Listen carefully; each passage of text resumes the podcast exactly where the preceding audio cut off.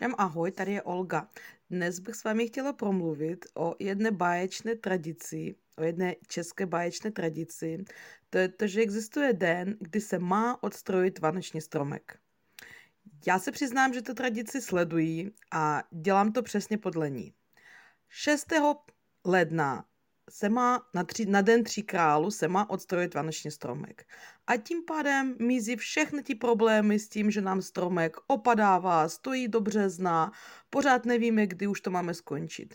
Jo, v Česku je to jasné. No tak samozřejmě ne každý Čech se uh, drží té tradice, ji dodržuje, ale myslím, že to je úplně báječný nápad, když je přesně jasné, kdy se ten stromek má ozdobit a kdy se má odstrojit.